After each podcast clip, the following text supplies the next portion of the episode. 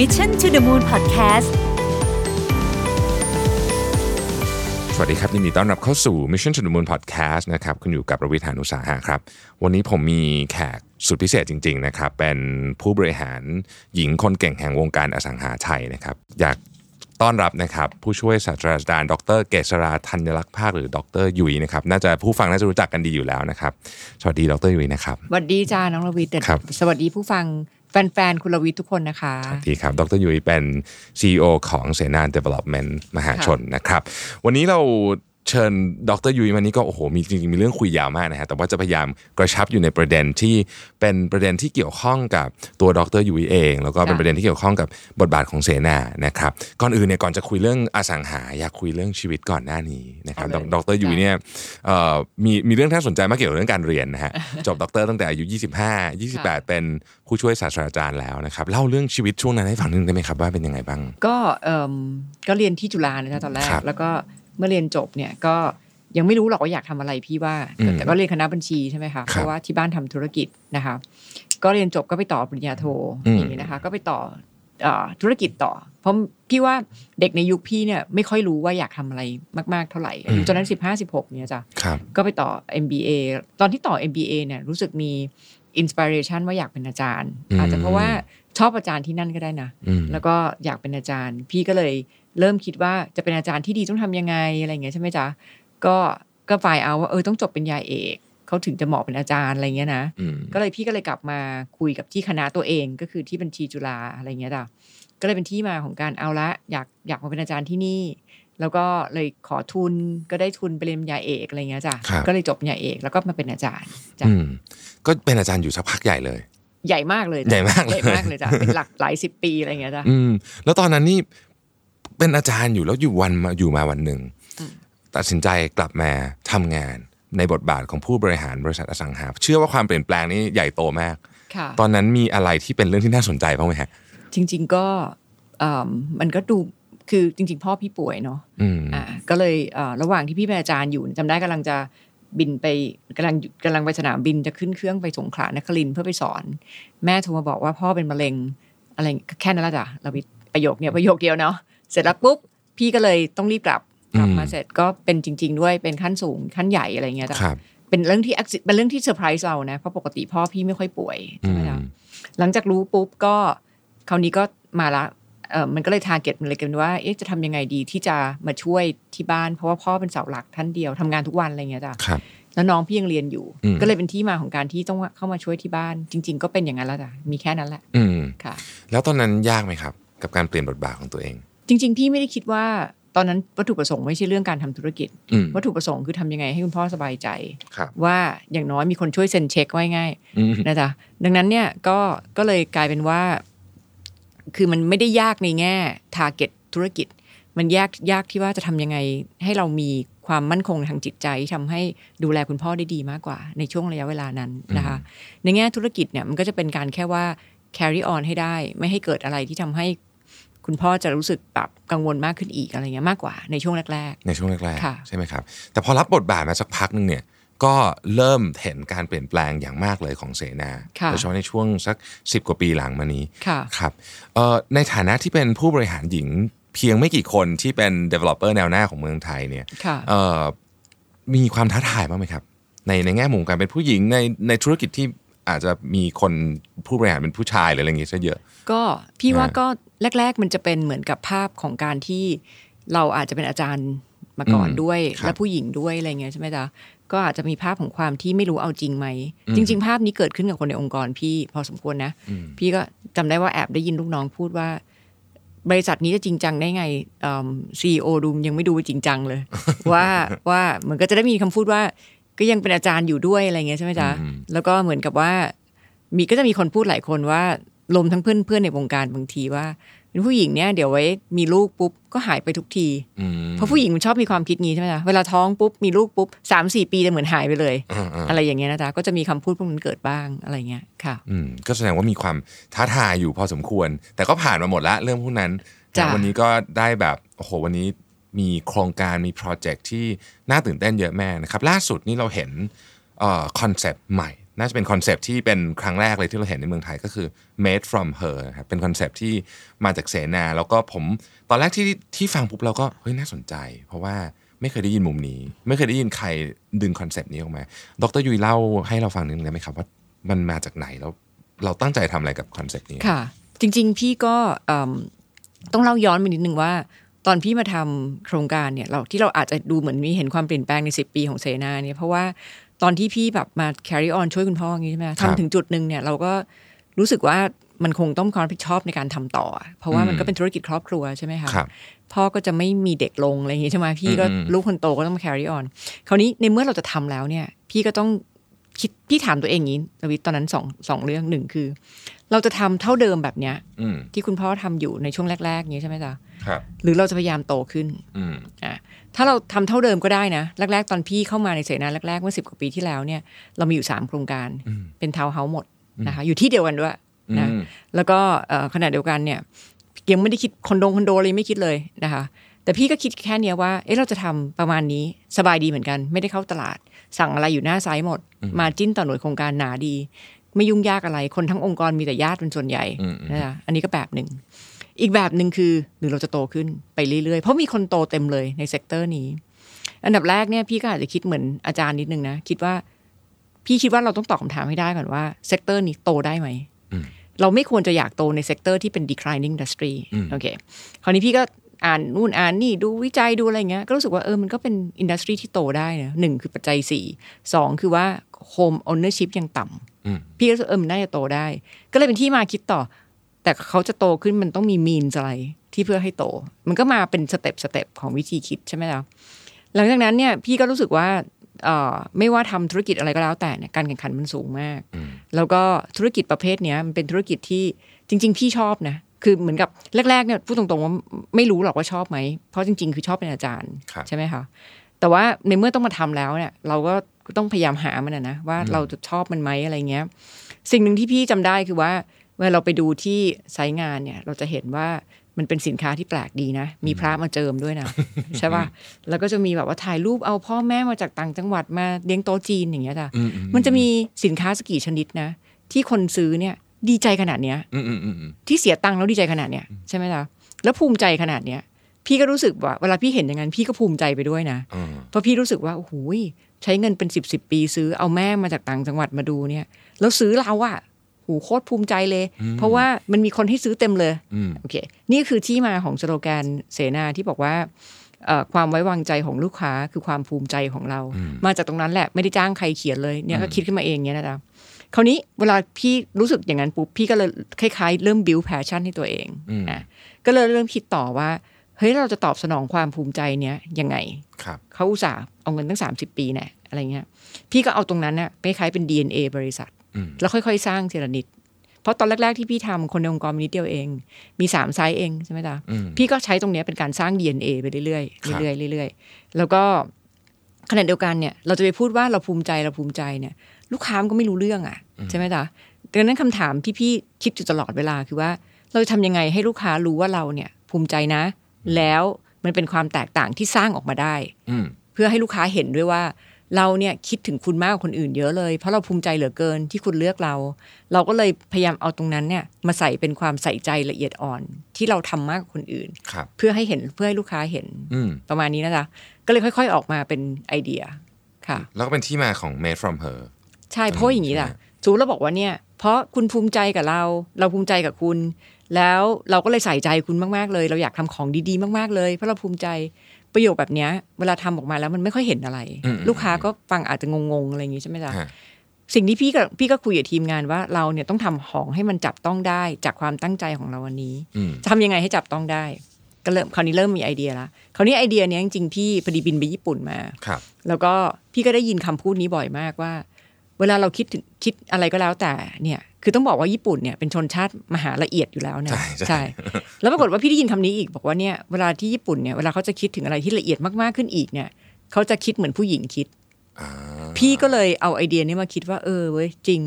ถ้าเกิดเราเอาแบบไอเดียแบบผู้หญิงมาใส่เนี่ยแสดงว่าความละเอียดของเราเนี่ยจะต้องเต็มที่มากๆเลยอะอืมใช่ไหมจ๊ะก็เลยเราก็เลย turn เอาตรงเนี้ยมาใช้โดยการที่คิดว่าอะถ้าเรามองการทำ บ้านและที่อยู่อาศัยพร้อมทั้งการบริการทุกประเภทเนี่ยแบบผู้หญิงมอง เราจะเห็นการพัฒนาสินค้าและบริการที่ต่างไปจากเดิมยังไงโอเค พี่ก็เลยให้เริ่มก่อน เริ่มโดยการที่เอา site ทั้งหมดของเรา ตอนนั้นเรามีประมาณยี่สิบกว่า site ละทั้งหมดมา ลองดูดิผู้หญิงเยอะขนาดไหนอู้ผู้หญิงเยอะกว่าเยอะจริงเว้ยผู้หญิงซื้ออะเยอะกว่าเยอะ แล้วพี่ก็เลยให้ลองดูว่า ถ้าคิดเป็นผู้หญิงเนี่ยเราจะเห็นโปรดักต์อะไรที่ต่างบ้างคราวนี้มาเต็มเลยระวิทย์เช่น ที่จอดรถแบบ lady parking อะไรเงี้ยมันก็จะมีพวกเนี้ยเกิดขึ้นใช่ไหมจ๊ะเราก็เลยเริ่มรู้สึกว่าเออถ้าเราคิดเหมือนผู้หญิงคิดปุ๊บเนี่ย มันจะละเอียดละออมากกว่าปกติจริง ๆ ด้วย ก็เลยทั้งหมดทั้งปวงเนี่ยก็เลยรู้สึกว่ามันเป็นไอเดียที่ตอบโจทย์ในแง่ DNA บริษัทด้วย แล้วก็ตอบโจทย์ในแง่ในแง่ของการสร้างความแตกต่างให้กับผลิตภัณฑ์ด้วย ก็เลยเป็นที่มาจ้ะอืมฮะซึ่งจริงๆมันต้องเริ่มต้นตั้งแต่ การเลือกว่าจะซื้ออะไรประเภท product ประเภทไหนใช่ไหมครับค่ะซื้อที่ไหน แล้วก็ลงไปถึงรายละเอียดเล็กๆน้อยๆในตัวบ้านหรือในห้องในคอนโดอย่างนั้นด้วยไหมครับใช่ใช่จริง ๆ พี่ว่าการซื้อที่อยู่อาศัยอันหนึงเนี่ยจ้ะมันเป็นอะไรที่แบบ lifetime decision making อย่างหนึ่งใช่เพราะมันเป็นการเงินก้อนใหญ่มาก ใช่ของคนยิ่งถ้าเกิดเราขายเนี่ยต้องยอมรับก่อนพี่ขายคน mid income ตรงกลาง ซึ่งไม่ใช่คนที่รวยมากๆ ซื้อบ้านได้ทีละสิบหลังเมื่อไหร่ก็ได้อะไรเงี้ยใช่ไหมจ๊ะคนกลุ่มนี้เนี่ย บ้านหลังหนึ่งคือการตัดสินใจที่กระทบชีวิตสูงอืมแล้วก็มักจะส่งต่อให้ให้ลูกหลานได้ด้วยฮะดังนั้นเนี่ยเราก็ต้องคิดตั้งแต่แบบมันมันจะทุกเรื่องจะเป็นเรื่องใหญ่สำหรับเขาหมด เราสำหรับเราเราอาจจะรู้สึกว่าเรื่องเล็ก ๆ เต็มเลยสำหรับเขาเรื่องใหญ่ทุกเรื่องแหละอืมถูกไหมเพราะมันของใหญ่ในชีวิตเขาอะใช่ไหมจ๊ะดังนั้นเนี่ยพี่ก็รู้สึกว่าเราจำเป็นที่ต้องให้ทุกเรื่องสำหรับเราเป็นเรื่องใหญ่หมดเหมือนกัน ก็คือละเอียดมากๆในทุกสเต็ปดังนั้นไอ้เรื่องแค่ว่า location ไหนเนี่ยสำหรับพี่เนี่ยพี่ก้าวผ่านไปละอืมอันนั้นเป็น basic ไปละ เพราะว่าทุกคนต้องซื้อ location ดีอยู่แล้วนะคะ แล้วก็ฟังก์ชันแบบไหน พี่ว่าก็อันนี้ก็ basic แล้วอย่างหนึ่งดังนั้นเราต้องไปที่ลึกกว่านั้นนะเออเรื่องเล็กๆน้อยๆนั่นแหละ ที่คนอื่นอาจจะมองไม่เห็นอะไรเงี้ยจ้ะเช่นมีตัวอย่างให้เราฟังสักนิดนึงไหมครับ ว่ามันมีอะไรที่แบบเป็นจุดที่ที่เราโฟกัสลงไปในดีเทลมากอะยกตัวอย่างเช่น อย่างเตียงนอนก็ได้จ้ะอืมเวลาสมมติเรามองว่าเราดีไซน์เตียงนอน เราดีไซน์ยังไง เราดีไซน์ว่าเตียงนอนที่ดีคือต้องใหญ่หกฟุต เตียงนอนจะได้สบายหน่อยอืมใช่ไหมจ๊ะแล้วก็เตียงนอนที่ดีควรจะไว้ทิศไหน คนจะได้อยู่ในโง่เฮงที่ดีอะไรเงี้ย มันจะจบอยู่ประมาณอย่างนี้นะอืมอืมโอเค แต่ของพี่เนี่ย พี่บอกว่าคิดเหมือนผู้หญิงอีกสักนิดนะแล้วอธิบายพี่ฟังหน่อยว่า พฤติกรรมของลูกค้าจริง ๆ เวลาใช้เตียงนอนเป็นยังไงๆอืมมันก็จะมีเริ่มมาละเจอนี่คือ ไม่มีใครขึ้นเตียงปุ๊บหลับเลยอืมปกติเดี๋ยวนี้คืออะไร ดูเล่นทีวี เล่นมือถือ เล่นมือถือ เล่นมือถือนี่ของตายเลยนะอืม iPad อะไรเงี้ยจ้ะ พี่ก็ถามว่าเวลาเขาเล่น iPad เขาทำยังไง เขานอนเล่นเหรอ ไม่เขานั่งเล่นอืมเขาเล่นนั่งเล่นกับพนักเตียงอืมพี่ก็เลยเป็นที่มาว่า แล้วพนักเตียงปกติ เราคิดยังไงกับมัน ปกติเมื่อก่อนเนี่ยพนักเตียงคิดแค่ว่าลายสวยอืมเข้ากับห้อง แต่เนี้ยพี่ก็บอกว่าอะงั้นแสดงว่าในแง่เจอนี่ลูกค้าพนักเตียงคือฟังก์ชันฟังก์ชันหนึ่งที่ใช้เวลาประมาณชั่วโมงหนึ่งก่อนนอนอืมดังนั้นเนี่ยเราควรคิดยังไง ก็เลยเริ่มคิดใหม่ว่าอ๋อพนักเตียงแสดงว่ามันคือที่นั่งช่วงระยะเวลาหนึ่งอืมต้องทำพนักเตียงเอียงกี่องศาถึงจะเหมาะให้นั่งสบายอืมอันนี้ก็คือที่มาของพนักเตียงของเสนาที่มีมุมองศาห้าองศาโผล่ขึ้นมา เพื่อให้นั่งสบาย อันนี้คือความละเอียดเข้าไปเรื่อยๆใช่ไหมล่ะอุ๊ยจะจะมีไอเทมแบบเนี้ยเต็มห้องเลยระวิทค่ะซึ่งซึ่งมันมาจากการเก็บข้อมูลจากลูกค้าคุยกับลูกค้าว่าเออเขาเขาจริงๆแล้วเขาอยากได้อะไรด้วยใช่ไหมฮะใช่คือพี่ว่ามันมาสองทางนะจ๊ะ พี่ว่าอย่างลูกค้าบางคนเนี่ยไม่เคยไม่เคยอยู่คอนโดมาก่อน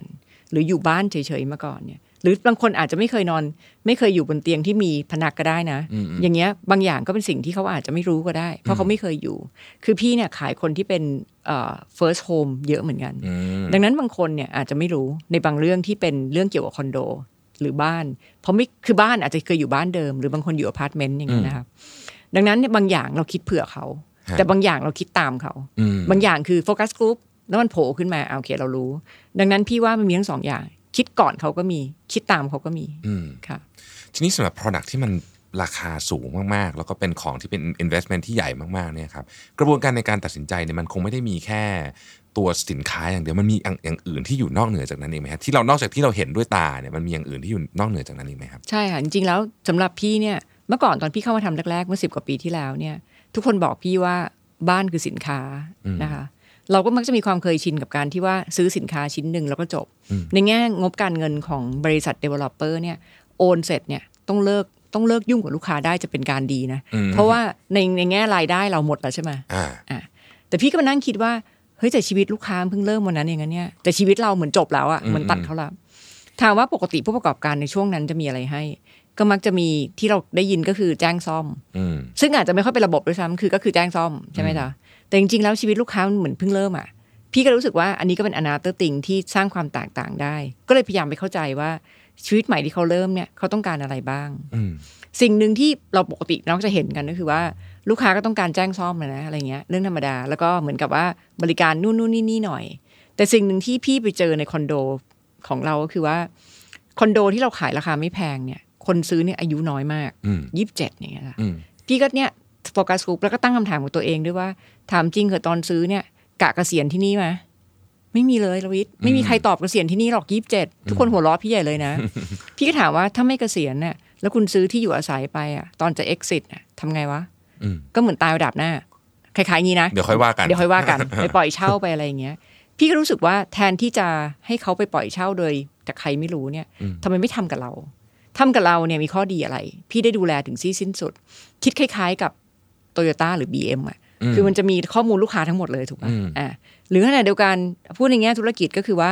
ก็เผื่อซื้อพี่ต่อด้วยอืมอะไรอย่างงี้ใช่ไหมจ๊ะดังนั้นเนี่ยไอแอปบริการหลังขาย หรือคำว่าบริการหลังขายของบริษัทเนี่ยจะไม่ได้จบอยู่ที่ VCare ของพี่จะจบอยู่ที่ว่าเอิ่มเราเนี่ยจะเจอคุณแต่คุณเราขายของให้คุณ แล้วขออยู่กับคุณจนกว่าคุณจะขายใหม่อืม ดังนั้นบริการของเราจะเรียกว่า 360 คือขายชนขายอืมคือถ้าเขาถ้าบริวิทเข้ามาในแอปพี่เนี่ยก็จะเจอเจอ VCare Basic เจอนิติบุคคล ซึ่งเดี๋ยวนี้ก็เพิ่มขึ้นทุกวันอืมเช่น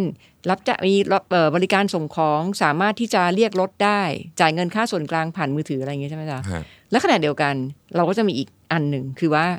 ขายเอ่อปล่อยปล่อยขายปล่อยเช่าอืมซึ่งทุกอย่าง seamless คือเหมือนกับไม่ต้องมานั่งคีย์ใหม่อ่าเอ่อในในแอปเนี่ยรู้คุณรู้จักคุณอยู่ละอืมเพราะคุณซื้อบ้านเสนามี keyword อันนี้ใช่ไหมจ๊ะแล้วก็จะฮะ seamless นี่คือสิ่งที่บริษัททำให้โหเป็นการคิดแบบครบวงจรจริงๆค่ะคอน concept ของ Made from Her จริงๆ น่าสนใจให้อยากให้ข้อมูลกับท่านผู้ฟังนิดนึงครับมันเคยมีเคสหนึ่งที่ที่เป็น case study ที่ผมคิดว่าดรยุยก็เคยได้ยิน คือมันมีรถ BM อยู่รุ่นหนึ่งที่ดีมากเลยสวยมากเอ่อแตัวกฏขายไม่ออกตอนแรกเพราะเพราะว่าคนที่มาลองเนี่ย มากันเป็นครอบครัวส่วนใหญ่ใช่ไหมครับแต่ว่าคนที่ตัดสินใจจริงๆอะคือ คุณแม่บ้านเป็นคนตัดสินใจปรากฏว่ารถ BM รุ่นเนี้ยมีที่วางแก้วน้อยกว่ารถรุ่นปกติ ซึ่งคนอเมริกันเนี่ยไม่ชอบเลยเพราะว่าชอบก็มีถือเครื่องดื่มทุกคน ก็เลยขายไม่ออก ตอนหลังต้อง minor change ก็เปลี่ยนใส่ที่วางแก้วเข้าไปเลยขายดีขึ้นอืมซึ่งอันนี้ผมว่าเป็นเรื่องที่แบบมันเป็นบทเรียนอันหนึ่งที่น่าสนใจมากว่า เวลาเราดูเอ่อว่าเราจะทำอะไรเนี่ยต้องถามว่าใครเป็นคนตัดสินใจด้วยค่ะส่วนใหญ่เนี่ยถ้าเป็นครอบครัวพูดถึงครอบครัวก่อนนะครับ ผู้หญิงเป็นคนตัดสินใจเยอะกว่าไหมครับแน่นอนข้มูอยู่แล้วจ้ะมในคือต้องต้องต้องบอกว่าอ่าตอนนี้เป็นคำถามที่ดีมารวิทย์คือว่า แน่นอนว่าก่อนที่พี่เรื่องพวกนี้เป็นเรื่องที่คิดนะอืมแต่ว่าตอนนี้มันทำแล้วแล้วรู้สึกมัน work เนี่ยเราก็สบายใจนะ แต่ก่อนจะทำเนี่ย ถามว่ากล้าๆกลัวๆหน่อยๆไหมก็มีแหละอืมถูกไหมล่ะวิธีการทำให้เรารู้สึกมั่นใจที่สุดในการเดินเนี่ยก็คือว่าหาข้อมูลให้มากที่สุดครับจริงๆก่อนทำเนี่ย พี่ก็หาข้อมูลในการที่หนึ่งคือดูก่อนว่าใน 20 โครงการของเราเนี่ย มีผู้หญิงซื้อเนี่ยอัตราส่วนเท่าไหร่ อันอันนี้ก็ชนะแล้วนะ ผู้หญิงซื้อมากกว่า 50%อ่าสองในโครงการที่ในในบ้านที่ไม่ใช่ผู้หญิงเป็นครอบครัวส่วนใหญ่ส่วนใหญ่เวลาซื้อคอนโดจะอยู่เป็นคู่อืมใครตัดสินใจอืมส่วนใหญ่ก็ผู้หญิงอีกอะอืมใช่ไหมล่ะก็ดังนั้นเนี่ยเราก็รู้สึกว่าแบบขี้หมูขี้หมาก็ที่ผู้หญิงแบบเจ็ดแปดสิบเปอร์เซ็นต์อะอืมใช่ไหมล่ะก็เลยเป็นที่มาให้เรารู้สึกว่า การที่เราคิดแบบผู้หญิง มันก็ดี เพราะว่าคนส่วนใหญ่ที่เราต้องคิดให้เนี่ย ก็เพื่อผู้หญิงอยู่แล้วอืมประมาณนี้นะจ๊ะ ก็เลยเป็นก็เลยเป็นที่มาที่เรามั่นใจกับตัวเองว่า มันเป็นการเลือกวิธีการเลือกวิธีคิด หรือการสร้างตัวตนของบริษัทที่ไม่น่าจะพลาดอืมค่ะ เป็นเป็นเป็นไอเดียที่ต้องบอกว่ามีความกล้าด้วย แล้วก็แต่ว่า based on ข้อมูลที่ถูกคำนวณมาแล้ว ว่ามันค่ะน่าจะ work ใช่ไหมฮะทีนี้อ้าวงั้นถามแทนผู้ชายโสดแล้วกันนะครับแบบมาเป็นผู้ชายโสดหนุ่มโสดเลยมา แล้วก็พอได้ยิน concept นี้ เขาจะรู้สึกว่า เขาจะรู้สึกแปลกๆกับกับไอเดียอันนี้หรือว่า หรือหรือคิดว่าดรยุ้ยคิดว่ามันมีมุมอะไรที่เรานำเสนอ ลูกค้าที่เป็นผู้ชายแล้วก็อาจจะคนเดียวมาคนเดียวค่ะนะฮะต้องบอกว่าอันนี้เป็นสิ่งที่มีการพูดคุยกันเยอะมากตอนอืมที่ทำแคมเปญนะครับว่า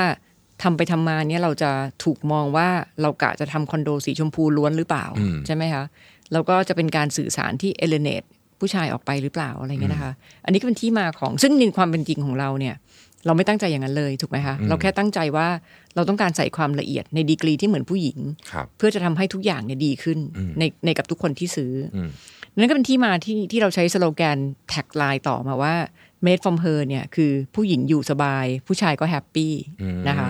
แล้วแน่นอนว่าเอิ่มไม่ tagline เนี้ยจะไปกับเราทุกครั้งอ่า in in a way คือเป็นการป้องกันสิ่งที่น้องรวิทย์จะพูดถึงอืมอะแล้วก็อีกอันหนึ่งคือพี่ว่าเมื่อเข้ามาที่ site แล้วเนี่ยฮะจะรู้สึกได้ว่ามันไม่ มันไม่เกี่ยวข้องกับการทำเพื่อผู้หญิงแบบขนาดที่ว่า Product จะเป็นสีชมพูอย่างนั้นนะอืมอืมอืมคือ Product ที่เราทำให้เนี่ยถามว่าเรื่องยกตัวอย่างที่เหมือนพี่ยกไปเมื่อสักครู่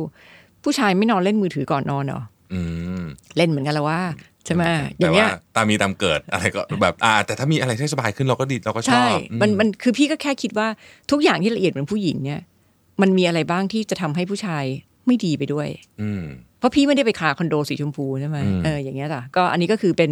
วิธีคิดที่เราคิดว่าน่าจะนั่นด้วย ซึ่งเราก็ระมัดระวังในการสื่อสาร แต่จริงๆถ้าเข้ามาที่ site แล้วจะรู้สึกได้ว่ามันไม่ไม่ได้เกี่ยวข้องกับตรงนั้นนะนะจ้ะอืมฮะ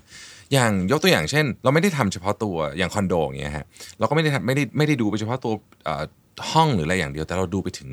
service ของลูกค้าหรือไลฟ์สไตล์ของลูกค้าด้วยใช่ไหมฮะอย่างเช่น เดี๋ยวนี้คนสั่งของออนไลน์เยอะ เรียกว่านิตินี่น่าจะมีคนมาเจอทั้งวันทั้งคืนเนี่ยนะฮะใช่ อันเนี้ยเราก็ดูเรื่องพวกนี้ด้วยใช่ไหมอ่าอันนี้ก็คิดเรื่องผู้หญิงเลยอืมคือว่าปกติแล้วคนสั่งของออนไลน์ไม่มี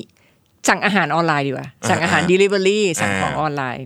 สั่งสั่งอาหารพี่ว่าสั่งของสั่งของออนไลน์เดี๋ยวนี้เป็นปกติอืมแล้วนิติปกติเดี๋ยวนี้พี่ว่าเกือบทุกคอนโดก็จะทำโดยการที่บอกว่า เพราะเอ่อ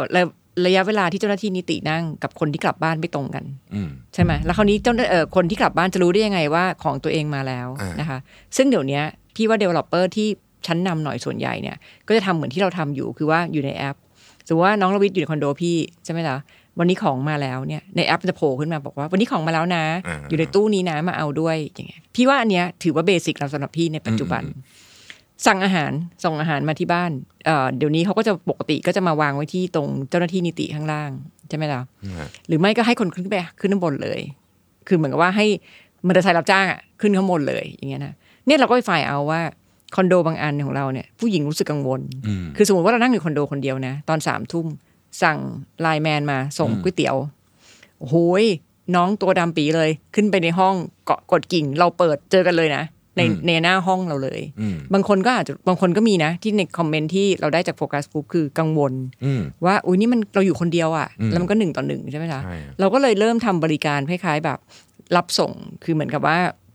ส่งให้อันนี้ให้ผู้หญิงโดยเฉพาะเหมือนกัน คือว่าก็คือสมมติว่ามีคนเอาอาหารมาส่ง เราจะมีเจ้าหน้าที่ข้างล่างเนี่ยเดินเอาขึ้นไปส่งให้สำหรับรายที่ต้องการอย่างเงี้ยจ้ะอันนี้ก็เป็น service เล็กๆน้อยๆที่เพิ่มขึ้นมา เพื่อให้อ่าคนที่อยู่ลูกบ้านเราเนี่ยอยู่แล้วแบบสบายใจขึ้นค่ะโอ้อันนี้ก็ละเอียดละออจริง ๆนะค่ะครับ ทีนี้ concept ตอนนี้เนี่ยเราเราในในวงการของอสังหาเนี่ยครับอยากอยากขอความรู้นิดนึงครับว่า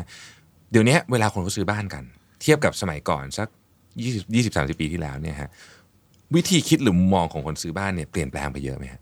หรือหรือสิ่งที่เขามองเวลาเขาจะซื้ออะไรสักอย่างโอเคพี่ฮะพูดตามแฟกต์ก่อนนะครับพี่ว่าแฟกต์เนี่ยคือถ้าเราถามคนที่เป็นอาจจะเป็นยุคเบบี้บูมอืมปกติแล้วเนี่ยคำว่าบ้านคือซื้อแล้วคิดกันอยู่นานอืมๆใช่ไหมคะ แล้วมักจะเป็นการซื้อในเหตุผลที่ว่าอ่ามีลูกแต่งงานขยายครอบครัวอะไรอย่างเงี้ยนะมันจะมีเหตุผลประมาณเนี้ยนะแล้วก็จะซื้อแล้วคือมองนานมากๆอะไรอย่างเงี้ยนะคะ แล้วก็มีบ้านหลังเดียว ปกติเราจะเห็นแพทเทิร์นของสมัยเบบี้บูมแบบนี้ฮะคือเบบี้บูมจะไม่ใช่คนที่ประเภทที่ว่าพี่ว่านะ คิดว่าเดี๋ยวเสาร์อาทิตย์อยู่อีกที่หนึ่งอ่าจันทร์ถึงศุกร์อยู่อีกที่หนึ่งอะไรอย่างเงี้ยใช่ไหมล่ะอ่าฮะแต่คนยุคนี้สิ่งที่เราเห็นก็คือหนึ่งด้วยความที่เราติดมากรถไฟฟ้าเอิ่มสะดวกกว่าเยอะเนี่ยเราเห็นคนที่อันนี้คือ fact จริง ๆ เลยเนี่ยข้อมูลเนี่ยประมาณ 20กว่าเปอร์เซ็นต์เนี่ยมีมีคนที่มีบ้านมากกว่าหนึ่งหลังอืมนะคะก็แสดงว่าเหมือนกับ pattern คืออาจจะในอาทิตย์อย่างเงี้ยย้ายนะคะดังนั้นแปลว่าอะไร แปลว่าการซื้อบ้านหลังที่สองเนี่ยมันจะคิดไม่เหมือนบ้านหลังแรกอืมถูกไหมคะถ้าน้องรวิทย์ถามว่าการตัดสินใจในซื้อต่างกันไหมพี่ว่าจะต่าง ถ้าบ้านหลังแรกอาจจะซื้อในเหตุผลที่พี่บอกเมื่อกี้ คือว่าแต่งงานขยายครอบครัวอะไรกันเนี่ยแต่บ้านหลังที่สองปกติแล้วเนี่ย ซื้อคือเหมือนกับว่า ใกล้จุดที่คมเอ่อคมนาคมสะดวกและขายต่อไม่ยากอ่าต้องมีข้อสองด้วยอ่าและขายต่อไม่ยากฮะอะไรอย่างเงี้ยนะจ๊ะมันก็จะมีทำให้ตรงเนี้ย เราจะเห็นตลาดนี่คือเหตุผลหนึ่งที่พี่คิดว่าทำไมคอนโดมิเนียมถึง popular ในช่วง 10 ปีที่ผ่านมาฮะนะคะทำไมคอนโดมิเนียมใกล้รถไฟฟ้าถึง popularเพราะเราเห็น pattern ของคนที่ใช้ชีวิตแบบนี้ ดังนั้นการซื้อขายที่การซื้อที่อยู่อาศัยสำหรับคนที่คิดแบบเนี้ยมันจะต่างมากกับคนที่ซื้อบ้านหลังแรก ที่จะอยู่กันทั้งแบบปู่ย่าตายายอะไรเงี้ยจ้ะแล้วมองไปอีกสัก 10 20 ปีนะครับเด็ก generation ใหม่ที่กำลังจะต้องซื้อบ้านแล้วเนี่ยดรยุ้ยคิดว่าจะความคิดจะเปลี่ยนไปอีกไหมฮะคราวนี้ คือเป็นไปได้เหมือนกันอืมพี่ว่าก็คือเพราะว่าสังคมมันก็เปลี่ยนไปตามไลฟ์สไตล์การพี่ว่าเทคโนโลยีจะเป็นตัว drive ตัวหนึ่งที่สำคัญนะคะ เราคงถ้าให้พี่ย้อนกลับไปมีคนถามพี่ว่าสิบปีที่แล้วว่ารถทุกคนจะมาแชร์กัน แล้วใช้รวมกันไปที่ใดที่หนึ่ง พี่คงคิดว่าเป็นไปไม่ได้นะอืมแต่วันนี้มันก็เป็นไปแล้วนะอืมดังนั้นเนี่ยพี่คิดว่าในอีกสิปีข้างหน้าเนี่ยอาจพวกเรื่องพวกนี้ก็อาจจะเกิด แต่ว่าการจะเกิดพวกเนี้ยเช่น เราแชร์บ้านกันอยู่ นะคะแล้วไม่จำเป็นต้องมีการซื้อบ้านชัดเจน เราแชร์กันอยู่เนี่ยหรือไม่ก็แบ่งกันอยู่ในรูปแบบใดรูปแบบหนึ่งอย่างเงี้ยนะคะ แล้วคนก็รู้คำว่าแชร์ลิงคือไม่ต้องเป็นเจ้าของเอง เพราะว่ามีเพราะว่ามีฟังก์ชันให้ถูกใช้ง่ายง่ายพอโดยที่ไม่ต้องเป็นเจ้าของเอง แชร์คนอื่นเอาใช่ไหมคะดังนั้นตรงนี้ก็อาจจะเกิดได้ แต่มันจะไม่ใช่เทคโนโลยีอย่างเดียว อันที่สองที่ต้องตามไปคือกฎหมาย ดังนั้นเนี่ยค่ะถามว่าอีกสิปีข้างหน้าเนี่ยอะไรจะเป็นไปได้ได้บ้างเนี่ยพี่ว่าเทคโนโลยีแล้วก็ไลฟ์สไตล์ของคนเนี่ยมันก็จะ move ไปในจุดที่เรารู้สึกว่า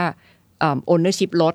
แชร์มากขึ้นประมาณนี้นะคะแต่ทั้งหมดทั้งปวงจะเกิดได้ไหมอยู่ที่กฎหมายเราตามไปถึงไหนอืมถ้ากฎหมายเราบอกทำไม่ได้ เช่น บ้านห้ามเช่ารายวันอย่างที่เป็นอยู่ตอนนี้ครับใช่ไหมคะมันก็อาจจะทำให้การเปลี่ยนแปลงตรงเนี้ยมีข้อจำกัดอืมค่ะน่าสนใจมาก ผมขอถามนิดนึง อันนี้เป็นคำถามส่วนตัว อยากจ้ะรู้อยากรู้ฮะตอนนี้เนี่ยในแง่มุมของ developer รายใหญ่เนี่ยครับเราเห็นสินค้าหรือ product กลุ่มไหนของบ้านที่ที่ดูแล้วเนี่ยมีอนาคตมาก ๆ ที่สุดเลยตอนนี้ คือพี่คิดว่ามันอันนี้ก็เป็นคำถามที่ที่น่าสนใจนะคะ คือพี่ว่ามันก็เอ่อพี่ก็ยังเชียร์คอนโดนะ ถ้าเกิดเราวิถามในแง่ที่ว่าประเภทไหนฮะอะคือเหตุผลที่ คือพี่ไม่ปฏิเสธนะ ว่าคอนโดเยอะเหลือเกิน ไม่ปฏิเสธ พี่พี่คิดว่าถึงแม้พี่จะเป็น developer ทำคอนโดมหาศาลเนี่ยพี่จะมานั่งพูดว่าคอนโดยังน่าซื้อเพราะว่ายังมีความต้องการเยอะแล้ว supply น้อยมันก็ไม่รู้จะพูดอย่างนั้นทำไมนะ ส่วนใหญ่ก็รู้อยู่แล้ว แต่ว่าที่พี่รู้สึกว่าคอนโดเนี่ยน่าจะเป็น product ที่ตอบโจทย์ที่สุดเนี่ยเพราะว่ามันเป็นไปตาม sociology ของคนนะ คือหนึ่งประชากรส่วนใหญ่เดี๋ยวนี้เป็นเจ้าเอ่ออยู่ในบ้านหลังหนึ่งเนี่ยไม่ถึงสองคน มันลดลงทุกเดือนทุกปีอืมเมื่อก่อนเนี่ยสองจุดแปดอ่าในสิบปีนะฮะลดตลอดเวลา นี่หนึ่งจุดเก้าแล้วอะอืมเพราะว่าคนเนี่ยอยู่คนเดียวมากขึ้น แต่งงานช้าลงตายช้าลงใช่ไหมคะลูกมีน้อยลงด้วยลูกมีน้อยลงโสดเยอะขึ้น ดังนั้นเทรนด์เป็นอย่างนั้น อันที่สองคือ urbanization คนชอบอยู่ในเมืองอืมคือพี่ศึกษามาระดับหนึ่งว่าทำไมพวก aging เอ่อ property เนี่ยมักจะบางทีมันจะเจ๊งเนี่ยคืออะไรรู้ว่าไปทำไกลมากอะอ่า แล้วเราชอบอ s ซูมว่าคนอายุเกิน 60 ปีหนึ่งวัน ที่เรียกว่าเกษียณแล้วเนี่ยอืมทำไมเมื่อก่อนอยู่พระรามเก้าแล้ววันนี้จะอยากอยู่แบบไกลขนาดนั้นขึ้นมาใช่ไหมจ๊ะมันชีวิตเขาเหมือนเดิมอะ่ะ ดังนั้นเนี่ยพี่ว่าเรื่องต่างๆ เหล่านี้มันทำให้พี่ยังรู้สึกคอนวินส์ว่าเอ่อเอ่อคนเนี่ยน่าจะชอบอยู่ในเมือง แล้วก็ถ้าเกิดประชากรมันแบบนั้นเนี่ย คนก็ยังน่าจะรู้สึกว่า Product ที่เป็นประเภทคอนโดเนี่ยเหมาะสมกับเขามากกว่านะคะ แต่ Product ประเภทคอนโดเนี่ยข้อที่ไม่ดีก็คือว่า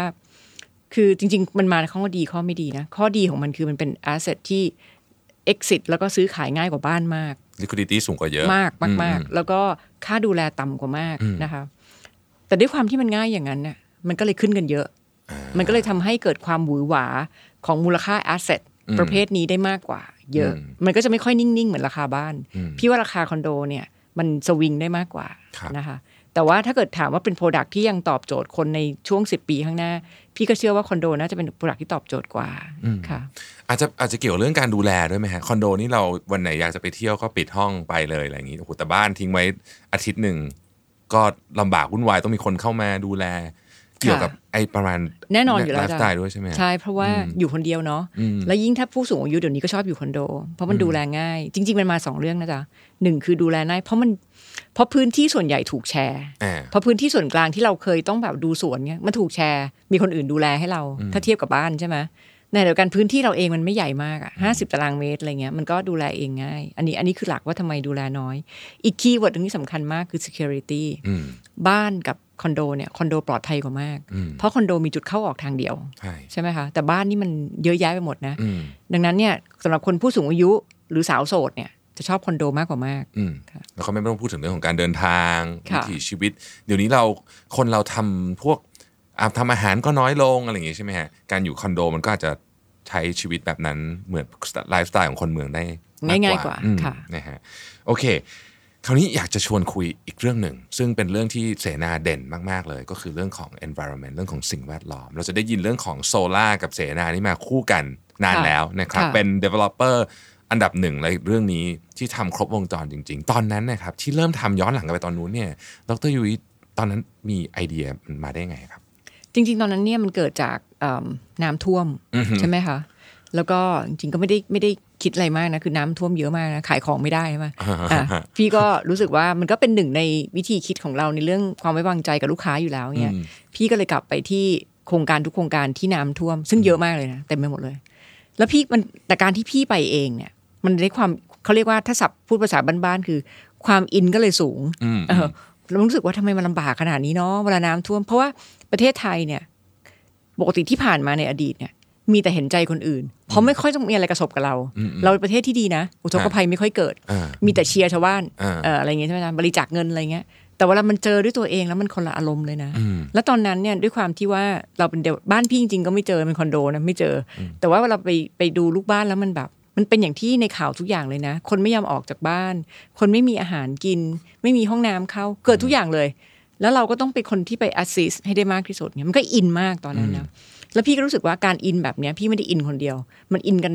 คนเป็นล้านเลยอะ่ะ ดังนั้นแสดงว่าเทรนด์เรื่องเกี่ยวกับการรักโลกมันน่าจะมามากขึ้นอืมนี่คิดในมุมธุรกิจละพี่ก็เลยไปพยายามศึกษามากขึ้นว่าเอ๊ะถ้ามันมามากขึ้นเนี่ย ที่อยู่อาศัยที่ทำให้มันแบบรักโลกเขียวๆมันมีอะไรได้บ้างอืม ในวงการนะตอนนั้นส่วนใหญ่ก็จะเป็นแบบกระจกเขียวตัดแสงทำบ้านอยู่ในทิศที่ดี จะได้ใช้แอร์น้อยๆอะไรเงี้ยใช่ไหมจ๊ะพี่ก็แบบอาจารย์เก่านะ ก็เลยแบบไปร่วม research กับมหาวิทยาลัยเกษตร บอกว่าคิดให้หน่อย ว่ามีอะไรบ้างก็นั่งคิดกับเขาเนี่ยเขาเขาเขาพูดคำว่าโซล่าขึ้นมาอืมพี่ก็คืออะไรวะอ่าก็เลยรู้จักแล้วเขาก็บอกเอ้ยเนี่ยต่างประเทศมีบ้านโซล่าเยอะแยะอะไรเงี้ยอ้าวนี่เขาอันนี้ก็เริ่มละเริ่ม obsessed แล้วก็เริ่มไปดูงานต่างประเทศเฮ้ยเขามีกันจริงๆว่าทำยังไงอะไรเงี้ยนี่คือที่มา ซึ่งตอนนั้นยังไม่ได้ฮอตฮิตแบบนี้ no ไม่เลยล่ะไกลมากเลย ไม่มีแบบมันจะเป็น niche market มากตอนนั้นนะอ่าต้องบ้านผู้ดีมากๆเลยอะอืมอืมอืมทั้งบ้านคนรักโลกมากๆเลยถึงจะมีอะไรเงี้ยอืมจ้ะแต่ว่าตอนนี้เป็นกระแสหลักไปแล้ว ทุกคนพูดถึงเรื่องนี้เอ่อใคร ๆ ก็อยากจะทำโซล่าร์แบบครบวงจรใช่ไหมฮะแล้วพอมาถึงตอนนี้เนี่ยการคือธุรกิจเนี่ยมันโตเร็วมากเลยนะธุรกิจโซล่าหรือว่าหรือหรือ energy ทดแทนเนี่ยจ้ะเอ่อดรยุ้ยเห็นอะไรบ้างครับ ระหว่างทางที่มันโตมาสักช่วง 5 ปี 10 ปีเนี่ย พี่เห็นความต่างกันระหว่างการเจริญเติบโตของ industrial กับกับ residential คือ industrial เนี่ยพี่ทำด้วยนะ by the way คือเราก็ทำแล้วก็ทำทั้งขาย commercialize ด้วย คือเหมือนกับว่าขายพี่ติดให้ห้างอ่าพี่ติดให้กับโรงงานด้วยนะครับฮะมันทำให้เราเห็นชัดมากว่า คือจริง ๆ โซล่าเนี่ยมันจะเป็นมันจะมีคำว่า investment อยู่เต็มไปหมดนะคะเพราะโซล่าเป็นของที่ไม่ถูก แล้วทำแล้วจริง ๆ แล้วเนี่ยการที่เรา save ไฟเนี่ยมันไม่ได้ว่า save ไฟแค่ 3 เดือนแล้วมันจะคุ้มค่าติด มันใช้ระยะเวลาหนึ่งเหมือนกัน ดังนั้นมันก็จะมีทฤษฎี return on solar ว่าคุ้มไหมเยอะแยะหมดเลยนะจ๊ะต้องซื้อในราคาเท่าไหร่ถึงจะต้องติดกี่ปีถึงจะคุ้มอะไรเงี้ยนะคือใน commercial level เนี่ยทำได้เลยแบบนั้น คือแล้วคนซื้อส่วนใหญ่ก็คิดอย่างนั้นด้วยอ่าแต่เวลาเป็น residential ปุ๊บเนี่ยไม่มีประโยชน์ในการทำแบบนั้นเท่าไหร่เลยนะจ๊ะ เพราะว่าจริง ๆ แล้วเนี่ย ซึ่งแรก ๆ พี่ทำ แรกๆด้วยความที่ว่าก็อย่างว่าอาจารย์ด้วยแล้วก็แบบโอ้โหตัวเลขจ๋ามากทำกราฟเต็มเลยนะสำนักงานขายพี่เต็มไปด้วยกราฟพี่อะไรเงี้ยนะไม่มีใครฟังพี่เลยเว้ยเพราะว่าคือหนึ่งมันก็ตัวแปรเยอะอะพี่ก็จะมีทำแบบทำ assumption อีกหน้าฝนได้แค่นี้นะคะ หน้าร้อนได้อย่างนี้อะไรเงี้ย แต่ในแง่คนซื้อเนี่ยมันทำให้เราเห็นจริงๆว่า residential เนี่ยคนซื้อมีหลากหลายมาก เขามาซื้อบ้านใช่ไหมจ๊ะมีทั้ง air hostess มีทั้งพนักงานบัญชี บางคนเป็นเท่าแก่ บางคนเป็นวิศวะ มันหลากหลายมากอะ ดังนั้นเนี่ยเวลาเราไปอะไรแบบนี้มากเนี่ยมันไม่ค่อยเกิดหรอก คือ residential ส่วนใหญ่ก็คือว่า ส่วนใหญ่ก็จะกังวลว่าทำไมไม่ค่อยมีใครติดอะ เพื่อนฉันไม่เห็นเคยติดเลย ดีจริงกว่าเธออะไรประมาณนี้นะ แล้วก็ตกลงประโยชน์ได้เท่าไหร่กันแน่นะ แต่ใครจะซ่อมนะ อีกห้าปีมันรั่วไหมอะไรอย่างเงี้ยนะมันจะเรื่องพวกนี้มากกว่า ดังนั้นเนี่ยมันทำให้เราเห็นถึงการเจริญเติบโตว่า ซึ่งพี่ก็แบบได้ประชุมกับหน่วยงานรัฐบ่อยๆนะ พี่ก็จะบอกว่าไอ้ commercial level เนี่ยนะ ไม่ต้องคิดอะไรมากหรอก เวลาราคาแผงมันลงเนี่ย คนทำเองถูกไหมแต่ residential เนี่ยรัฐต้องช่วยหลายอย่าง เช่นทำยังไงให้มี culture เหมือนกับว่าให้รู้สึกว่ามีการติดที่ดีอะไรเงี้ยอืมเพราะว่าเพราะว่า residential เนี่ยมันไม่ได้แบบรีเทิร์นเป๊ะอะมันคือแบบให้รีเทิร์นดีไงตามนะ ไม่เคยเห็นใครติดเลยในระแวกตัวเองเนี่ย ก็กลัวอยู่ดีอืมใช่ไหมจ๊ะ แล้วก็คำถามจะเป็นอย่างเงี้ยแล้วใครจะมาดูแลอะไรเงี้ยดังนั้นเนี่ยพี่ก็เห็นว่าการเจริญเติบโตของ residential เนี่ยจริง ๆ ต้องอาศัยในหลายมุม มุมสังคมด้วยนะมุมของรัฐบาลมุมของ culture ต่าง ๆ ที่ต้องช่วยกันทำให้ตรงเนี้ยเกิดได้ค่ะทุกวันนี้ครับเวลาคนเราซื้อบ้านเนี่ยดรยุ้ยคิดว่ามันมี part ของการเป็นเหตุผลที่เป็นแบบตรรกะ logic เนี่ยกับ part ที่เป็นอารมณ์เนี่ยมันน้ำหนักมัน ต่างกันเยอะไหมฮะสอง part พี่ว่ามันอยู่ที่ segment อืมอืม segment ที่แบบมีเงินจำกัดอะอืมคือเหตุผลคือเหตุผลคือเหตุผลเดียว อันไหนที่ซื้อได้อ่ามันจะมีบ้านประเภทที่ว่าที่เราเรียกว่า affordable ใช่ไหมคือเหมือนกับว่า low budget ใกล้เคียงเหมือนที่ developer ทำไม่ได้ เอกชนทำไม่ได้ด้วยซ้ำก็คือต้องให้การเคหะทำอืมอืมก็คือพวกต่ำล้านหรือเจ็ดแสนพวกนี้คือเหตุผลเดียวคือ มีเงินเท่าไหร่ที่ซื้อได้ อันนั้นคือเหตุผลเพียวๆ แต่ว่าเวลาเหนือกว่านั้นแล้วเนี่ยพี่ว่าอารมณ์เป็นส่วนหนึ่งอืมนะคะไม่งั้นเราจะทำสำนักงานขายสวยทำไมเนาะอืมอืมเอออะไรอย่างเงี้ยใช่ไหมจ๊ะยิ่งพี่ว่ายิ่งแพงเนี่ย ยิ่งยิ่งอารมณ์เยอะอืมเอออารมณ์เป็นพอชั่นสำคัญสำคัญเยอะขึ้นเรื่อยๆค่ะ ซึ่งอันเนี้ยมันอยู่ในรายละเอียดเลยใช่ไหมฮะการขายของด้วยอารมณ์เนี่ยมันอยู่ในรายละเอียดของการออกแบบมุมเมมดรยุ้ยเคยบอกว่าเออเราต้องคำนึงไปถึงแม้ว่า แสงในห้อง แต่งหน้าผู้หญิงเนี่ยสวยหรือเปล่าเลยขนาดนั้นเลยใช่ไหมครับเวลาใช่เราคิดค่ะอืมคือคือพี่ว่ามันแบบคือแน่นอนนะคือมันเหมือนกับว่า ถ้าเราให้ทุกอย่างสำคัญหมดคอสมันจะขึ้น ราคาเราจะแพง ดังนั้นเป็นหน้าที่ผู้ประกอบการที่ต้อง prioritize ให้ได้ ว่าอันไหนเป็นสิ่งที่ต้องให้ความสำคัญเป็น a must หรืออาจจะไม่ต้องถึงขั้น must อะไรเงี้ยอ่าก็ต้องให้เอิ่มลดหลั่นกันมาอะไรก็เงี้ยต้อง list มาอันนี้ nice to have เอามีก็ดีใช่ถ้าคุณใช่เพิ่มตังค์ก็อาจจะได้อะไรอย่างเงี้ยอะไรใช่ไหมเงี้ฮะยจ้ะอ่าโอเค ทีนี้ พูดถึงวงการอสังหาบ้างครับธุรกิจอสังหาเป็นธุรกิจที่ใหญ่มาก แล้วก็เรียกว่ามีห่วงโซ่ยาวเหยียดสุดแล้วในบรรดาธุรกิจทั้งหมดในประเทศไทยก็ว่าได้เนี่ยนะครับ การแข่งขันตอนนี้เป็นไงบ้างครับ ยังคงดุเดือด มีคนถามเป็นคำถามนี้บ่อยมากนะพี่พี่ชอบย้อนถามคนถามว่า มีตอนไหนไม่ดุเดือดดีกว่า คือมันดุเดือดตลอดเวลานะนะอ่าฮะดุเดือดตลอดเวลาคือ พี่ว่าถ้าตอบแบบอาจารย์เนี่ยมันก็จะรู้สึกว่าสินค้าประเภทนี้เนี่ย มัน เมื่อก่อนเนี่ยเรามักจะคิดว่าเป็น monopolistic differentiate มี differentiate ทุกคนอะไรเงี้ยนะจ๊ะเพราะ location มัก differentiate อะไรเงี้ยนะเพราะ location มันไม่มีเหมือนกันไงอืมระวิดอืมแต่พี่ว่าสมัยปัจจุบันเนี่ยมันมีมันมีแบบที่มันlocation เดียวกันเยอะมากเหมือนกันนะพี่แบบไปไหนเนี่ยแบบไม่มีอันไหนไม่มีเพื่อนเลยอะแบบอุ่นหนาฝาคั่งตลอดเวลานะจ๊ะแล้วมีหลายที่มากไม่น่าเชื่อนะ พี่มีประมาณสี่สิบ site ตอนนี้นะอืมพี่ว่ามีสักสิบ site อะใช้รั้วร่วมกันได้อะ คือมันติดกันเลยอะอืมอืมอย่างเงี้ยอย่างนี้ location เรียกว่าเหมือนกันนะสำหรับพี่ ดังนั้นเนี่ยอย่างอื่นก็คืออย่างที่บอกฟังก์ชันอะไรพวกเนี้ยแสดงว่าอะไรแสดงว่าเออมันมันเป็น differentiate ที่ไม่ยิ่งใหญ่อะนึกออกไหมเป็น differentiate ที่ไม่ถึงขั้นแบบว่าเออแบบคือไม่ซื้อคนนี้หรือซื้อคนเนี้ย มันก็เป็น differentiate เชิงแบบรายละเอียดที่ที่นั่นขึ้นงั้นก็จะเป็นการ differentiate เชิงรายละเอียด against กับราคา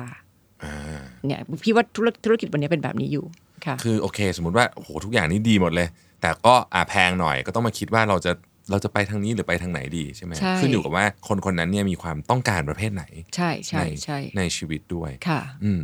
ทีนี้ถ้าเกิดว่ามองตลาดอสังหาริมทรัพย์ภาพรวมผมคิดว่าคำถามนี้ยังไงก็คงต้องถามจ้ะดรยุ้ยมองไงบ้างครับ ตอนนี้หลายคนก็รู้สึกว่า เอ๊ะมันมีจริง ๆ ไม่ได้เกี่ยวกับประเทศไทยนะ ผมคิดว่าค่ะเป็นภาพรวมของเศรษฐกิจทั้งโลกเนี่ยคนรู้สึก เหนื่อยเหนื่อยๆเหมือนกันค่ะคิดว่าเมืองไทยเราภาคอสังหาเรา ซึ่งเป็นภาค sector ที่ใหญ่มากเนี่ยมองเรื่องนี้ยังไงบ้างครับดรยุ้ยคือพี่ว่าปฏิเสธไม่ได้อืมว่าตอนนี้อสังหาอยู่ในช่วงของเอิ่ม all negative factor นะคือไม่ว่าจะเป็นเรื่องของการที่ปีที่แล้วเป็นปีที่ดีเอางี้ก่อนแล้วเวลามันดีปุ๊บแล้วปีนี้มันแย่มันเลยยิ่งดูเหมือนกับเป็น big jump down ใช่ไหมคะคราวนี้เนี่ยเอ่อต้องต้องถามว่าเรามองไงต่อไปเนี่ย ก็ขึ้นอยู่กับว่าอะไรคือ factor ที่ทำให้มันลง แล้วในระยะเวลาต่อไป factor เหล่านั้นจะเปลี่ยนไหมนี่คือวิธีคิดใช่ไหมคะถามว่า factor ที่มันทำให้มันลงอย่างหนึ่งก็คือภาวะเศรษฐกิจที่ไม่ดียังไงก็ตามเนี่ยอสังหาคือของใหญ่นะอืมยังไงก็ตามพี่ว่า แล้วคนซื้อส่วนใหญ่คือพนักงานมหาพนักงานเอ่อเอกชนบริษัทเนี่ยคือถ้าใครรู้สึกว่า job security ไม่ดีอืมมันก็มันก็ยากในการทำให้เขารู้สึกอยากซื้อบ้านในเวลานี้อืม job security จะมาจากไหน โดย definition มาจากเศรษฐกิจอืมโบนัสได้ไหมอะไรอย่างเงี้ยนะคะอืมคราวนี้ดังนั้นเนี่ยพี่ว่า ถ้าเรามองว่าอีก 3 ปี 5 ปีเศรษฐกิจจะดีขึ้นเนี่ยตรงนี้ก็จะน่าจะดีขึ้นนะคะ ซึ่งพี่ก็อาจจะอ p ติมิสติกหน่อยนะ คนคนขายของเขามักจะอ p ติมิสติกนะ พี่ก็รู้สึกว่าในในในระยะช่วงช่วงเนี้ยก็อาจจะมีเอ่อ negative factor แต่พี่มองว่าใน 3 ปี 5 ปีเนี่ยเราก็น่าจะอยู่ในเอ่อ outlook ที่ positive ขึ้นในแง่ economic นะคะอันที่สองเนี่ยพี่ว่าอีกอันหนึ่งคือเรื่องสำคัญที่อสังหาเนี่ยรู้สึกเจ็บหนักกว่าคนอื่น คือการเปลี่ยนมาตรการการการกู้อ่านะคะซึ่งตรงนี้จริง ๆ ก็เป็นเรื่องที่ พูดตรงๆก็ถามว่าไม่ดีกับพี่ใช่ไหมใช่อืมไม่ดีมากด้วยอืมนะคะ แต่ถามว่าถ้าเรามองในแง่มีเดียมเทอมแล้วในแง่อีโคโนมีแอสโ whole เนี่ย พี่ก็ไม่เถียงว่าเป็นเรื่องที่ควรทำนะคะ พี่ว่าตรงนี้ก็เหมือนกัน มันก็เป็น adjustment period อืมคืออย่างตอนเนี้ยช่วงเนี้ยมันวัดอะไรไม่ค่อยได้ เพราะว่าคนจะซื้อเนี่ยรีบๆซื้อไปก่อนละงั้นช่วงนี้มันจะหายหมด เพราะเหมือนกับช่วงที่ผ่านมาดึงดีมานของหนึ่งปีล่วงหน้าไปใช้อะอืมอะดังนั้นเนี่ยพี่ว่าช่วงเนี้ยจะลงมหาศาล เพราะคนที่จะซื้อเขารู้ก่อนนี่ว่าจะเกิดอันนี้ปุ๊บเขาก็ซื้อช่วงแรกไปอืมดังนั้นเนี่ยเราก็มองว่าอีกสักอีกสองสมปีเนี่ยมันน่าจะอยู่ในช่วงที่เกิดการปรับตัวของการซื้อนะคะอีกอันหนึงก็คือ supply เดี๋ยวนี้ developer ก็ปรับตัวไว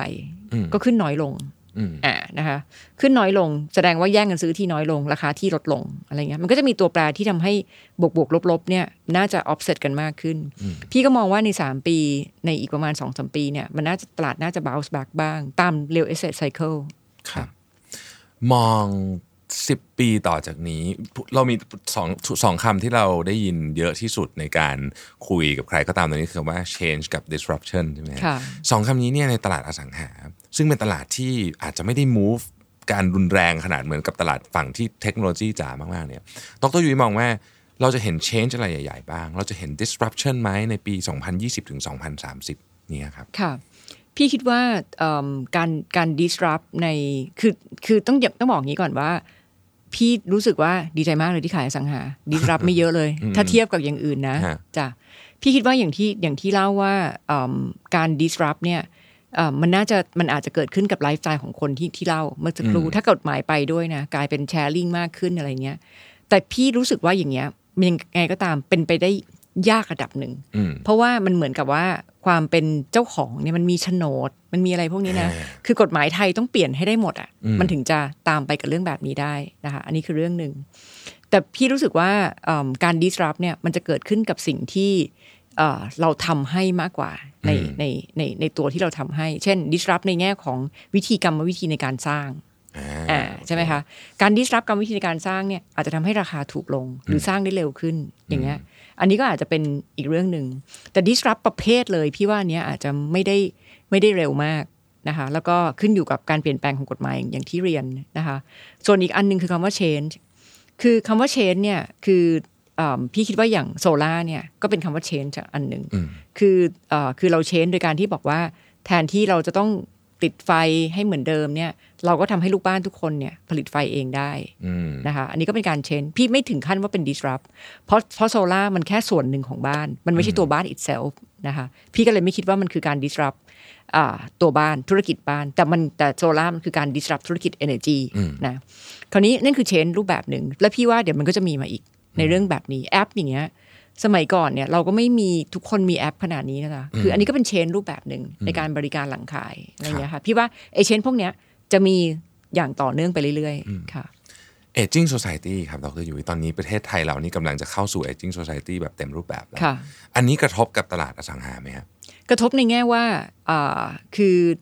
คือข้อข้อแรกเนี่ยคือ aging society คือหมายว่าคนอายุยาวขึ้นนะคะ แล้วก็พี่ชอบพูดตาม TDI นะเขาบอกว่าไม่ใช่สังคมคนแก่ แต่เป็นสังคมคนอายุยืนอ่าอยู่อายุยืนอืมเราจะมีคนที่อายุยืนอยู่เยอะมากๆเลยอะไรเงี้ยนะจ๊ะพี่ว่าอันนี้เนี่ยในแง่ดีก็คือว่า แต่ก็อีกอะรัฐต้องตามพี่ไปด้วยนะ คือว่าคือมันน่าจะกู้ได้ยาวขึ้นอ่าอ่าอะไรเงี้ยใช่ไหมพวกนี้จะดีกับเราหมด เพราะมันการกู้ได้ยาวขึ้นผ่อนน้อยลงอะไรเงี้ยใช่ไหมจ๊ะก็จะทำให้การซื้อที่อยู่อาศัยเนี่ยมีอัตราความความเป็นเจ้าของที่ถูกลงไปเรื่อยๆ ตามอายุที่ยาวขึ้น อีกอันหนึงก็คือพี่คิดว่าถ้าเกิดเอิ่มกลไกทางธุรกิจเนี่ยออกมาทันกัน เช่น reverse mortgage อย่างเงี้ยอืมมันจะทำให้มีการเปลี่ยนบ้านอีกครั้งหนึ่งอ่าในตอนจุดที่เราเริ่มอายุมากอืมเวลาเราเริ่มเราเมื่อเราเริ่มเข้าสู่ผู้สูงอายุปุ๊บ emptiness ถ้าเราสามารถจะ reverse mortgage ได้เนี่ยบ้านที่เราอยู่เนี่ยหลังเคยใหญ่กว่า เราไปอยู่บ้านที่หลังเล็กลงได้ แล้วเอาบ้านที่เคยอยู่ใหญ่กว่าเนี่ยไปทำ reverse mortgage แล้วตัวเองไปซื้อบ้านหลังเล็กลง อันนี้คือการซื้อบ้านอีกระลอกหนึ่งณตอนจุดนั้น ซึ่งอันเนี้ยก็จะเป็นตลาดคอนโดเหมือนกันอืมนะคะพี่ก็เลยมองว่าจริงๆ aging society เนี่ยคนส่วนใหญ่จะมองในแง่ที่ว่าอะไปทำบ้านคล้ายๆ คนชรา นั่นเป็นเรื่องหนึ่งนั่นเป็นเรื่องหนึ่ง แต่อันนั้นจะเป็นแบบพี่ว่ามันจะมันจะขายยากมันจะ recurring income หน่อยๆอะอืมอะอืมคนเช่า แต่ที่พี่คิดคืออย่างที่พี่เล่าว่า มันน่าจะมี pattern ของการของการของการแบบเปลี่ยนที่อยู่อาศัยในอีกแบบหนึ่งใช่ไหมคะแล้วพี่ก็ยังคิดว่าคนต้องการอยู่ในเมือง แต่อาจจะไม่ต้องติดรถไฟฟ้าก็ได้ เพราะว่าไม่ต้องไปทุกวันอย่างนี้นะ แต่ว่าอยู่ในเมืองอยู่ดีนะ keyword แล้วแต่ทั้งหมดเนี่ย วันนี้ยังทำไม่ค่อยได้ดี เพราะว่า reverse mortgage ยังไม่ค่อยถูกใช้ คนก็จะติดอยู่ว่า ฉันมีบ้านเดิมอยู่ฉันจะขายไม่ได้ มันยังขายยากไงไม่ได้ขายง่าย ถ้าขายไม่ได้จะตังค์ไหนซื้อใหม่อืมถูกไหมคะ ดังนั้นเนี่ยการจะไป aging society แบบที่ stakeholder ทุกอย่างได้ประโยชน์เนี่ยมันต้องมีทุกตัวไปใน ecosystem มันต้องไปด้วยกันค่ะครับขออนุญาตดรยุ้ยเป็นคำถามสุดท้ายอยากรู้จริง ๆ เรื่องนี้ผมเชื่อว่าผู้ฟังอยากรู้ที่สุดเลยนะฮะอยากให้ดรยุ้ยเล่าในฐานะเป็นผู้บริหารเป็นผู้หญิงเก่งเป็นมีบทบาทหลากหลายหน้าที่มาก อยากทราบปรัชญา การใช้ชีวิตปรัชญาการทำงาน ให้สอนพวกเราสอนน้องๆหน่อยว่า อะไรที่มันเป็นสิ่งที่พาดรยุ้ยและเสนามาถึงวันนี้ได้ครับค่ะจริงๆก็ต้องค้านระวิทย์ก่อนไม่ได้เก่งอะไรมากนะคะพี่บอกว่าถ้าพูดถึงที่ทำผิดพี่ว่าพูดถึงพรุ่งนี้เลยนะเนี่ยก็แต่ว่าคือแค่แค่ต้องบอกว่าก็ก็ก็ทำมาอยู่เรื่อยๆเนี่ยก็สิ่งที่พี่มักจะใช้คิดอยู่เสมอคือว่า อันนี้อันนี้พ่อสอนนะบอกว่าถ้าชกไม่ครบสิบยกเนี่ยอย่าเลิกอืมใช่ไหมคะ พี่อันเนี้ยพี่มาแรกๆนี่ไม่ได้คิดมากกับคำพูดนี้นะระวิทย์ตอนที่เป็นอาจารย์สอนหนังสือเนี่ยชีวิตง่ายกว่านี้เยอะเลยอืมเพราะเราค o n t r o l เกมได้ใช่ไหมเราเป็นวันไซด์เด็ดอะคือเราสอนเขาก็ต้องฟังนะเราเป็นคนถือเกรดด้วยใช่ปะก็ต้องฟังอะไรอย่างงี้ใช่ไหมจ๊ะฮะแต่เวลามาทำธุรกิจแล้วตัวแปรมันเยอะมากอะทั้งทั้งตัวแปรภายนอกทั้งลูกน้องเอง ถึงเราฉลาดมากๆ ถ้า execution ในทีมไม่ได้ก็ไม่เกิดอยู่ดีอะดังนั้นเนี่ยพี่เลยเรียนรู้ว่า คือเราคิดแล้วปุ๊บปรากฏว่าทำแล้วไม่ work เนี่ย คือถ้าเราเลิกเลยก็จบแค่เนี้ยแล้วเราก็จะรู้สึกว่าเหมือนกับว่าไอเดียที่เราทำนี้ไม่ work แต่จริงๆแล้วมันอาจจะไม่ใช่ก็ได้นะไอเดียที่เราทำมันอาจจะ work ก็ได้นะ แต่เผอิญว่า stakeholder เนี่ยหรือทีมมันมีเรื่องเยอะแยะไป เพราะมันคน involve คนเป็นร้อยกว่าจะทำให้เกิดผลสำเร็จอย่างเงี้ยแต่ถ้าเราเลิกปุ๊บเราก็จะรู้สึกว่านี่ผิดละแต่ถ้าเราไฟ for it คือแบบว่าไม่เลิกสักทีนะ เอาว่าลองใหม่เว้ยทำอีก ไม่สู้ไม่ยอมแพ้ แล้วมันก็มักจะได้นะพี่ว่าอะไรอย่างเงี้ยพี่ก็เลยรู้สึกว่ายิ่งทำธุรกิจเนี่ยหรือว่าทำงาน real sector เนี่ยเอิ่มสโลแกนที่เป็นสโลแกนที่ดีอะล่ะค่ะโอ้นี่เป็นสิ่งที่น้องๆ generation ใหม่ต้องฟังไว้เลยนะฮะเป็นคำแนะนำที่ยอดเยี่ยมมาก วันนี้กราบขอบพระคุณดรยุ้ยมากๆนะครับ ที่แวะมาเยี่ยม Mission to the Moon ครับค่ะขอบคุณค่ะขอบสวัณสดีค่ะสวัสดีครับ Mission to the Moon Podcast